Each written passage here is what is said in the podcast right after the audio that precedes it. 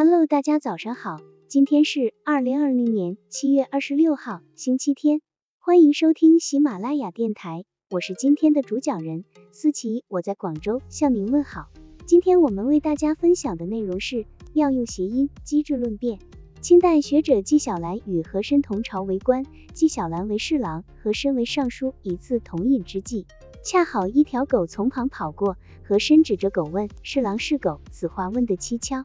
纪晓岚立即听出了弦外之音，答道：“垂尾侍郎，尚书是狗。”原来和珅说的是一句运用谐音双关法骂人的话，侍郎是指侍郎即纪晓岚，连起来便骂他是狗。哪知纪晓岚敏慧过人，一听就觉察了其中的奥妙，但是他不动声色，仍然顺着他问话的表面意思，同样运用谐音双关法进行反唇相讥。上述表面上指尾巴翘起。与和珅问话的表面意思连结的天衣无缝，其实却是谐音上书，即和珅连起来便回敬他是狗。李白去蜀远游，应召入京，在皇帝面前展露了才能，却遭到当朝宰相杨国忠的嫉妒。有一天，他想了个办法，约李白去对三部剧，一集由杨国忠出题，上联李白要在三步之内对出下联。李白如约而至，刚一进门。只听见杨国忠道：“两元节目山中，问猴儿为何对句？”上联出的很刁，运用谐音双关法，句谐音为句，直接骂李白是来对句的猴儿。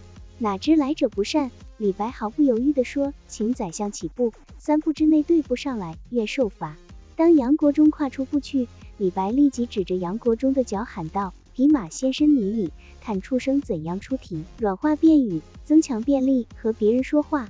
辩论是非曲直，如果面红耳赤、唇枪舌剑，虽然也可能达到不打不相识的效果，但那到底是不得已的事情，并且常常容易出现彼此都难免动气的话，这就很可能成为人际关系破裂、矛盾激化的兆头。在辩论中软化辩解的幽默语言是增强辩力的重要因素。幽默语言中的最佳妙法是绵里藏针和辨人于无形的釜底抽薪法。绵里藏针幽默法。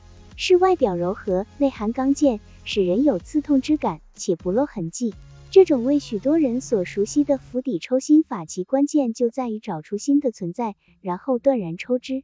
论点全部来自论据，是建立在论据基础之上的。论据属实，则论点正确；论据虚假，则论点谬误。所以，只要你善于从对方的论点中分析出其虚假论据之所在，那就如同釜底抽薪，刨根倒树。所有论点就会被你驳倒。李白同样运用谐音双关法，提谐音为题，直接骂杨国忠是出题的畜生。杨国忠出题出的古怪而且刻薄，李白对句对的巧妙而且辛辣，幽默机智从这样巧妙而辛辣的对句中来。谐音双关的别解法，要求辩者有丰富的想象力和发散思维的能力，能透过某一语句表现的含义，洞察出其隐含着的特殊或深层的语义。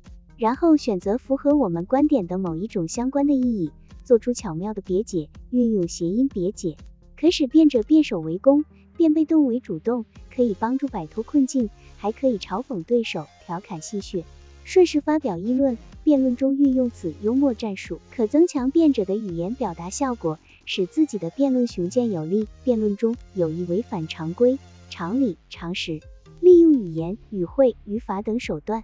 临时赋予一个词语原来没有的新意，而做出奇特新颖但毫不利于对方的解释手法，让自己的观点无可辩驳。好了，以上知识就是我们今天所分享的内容。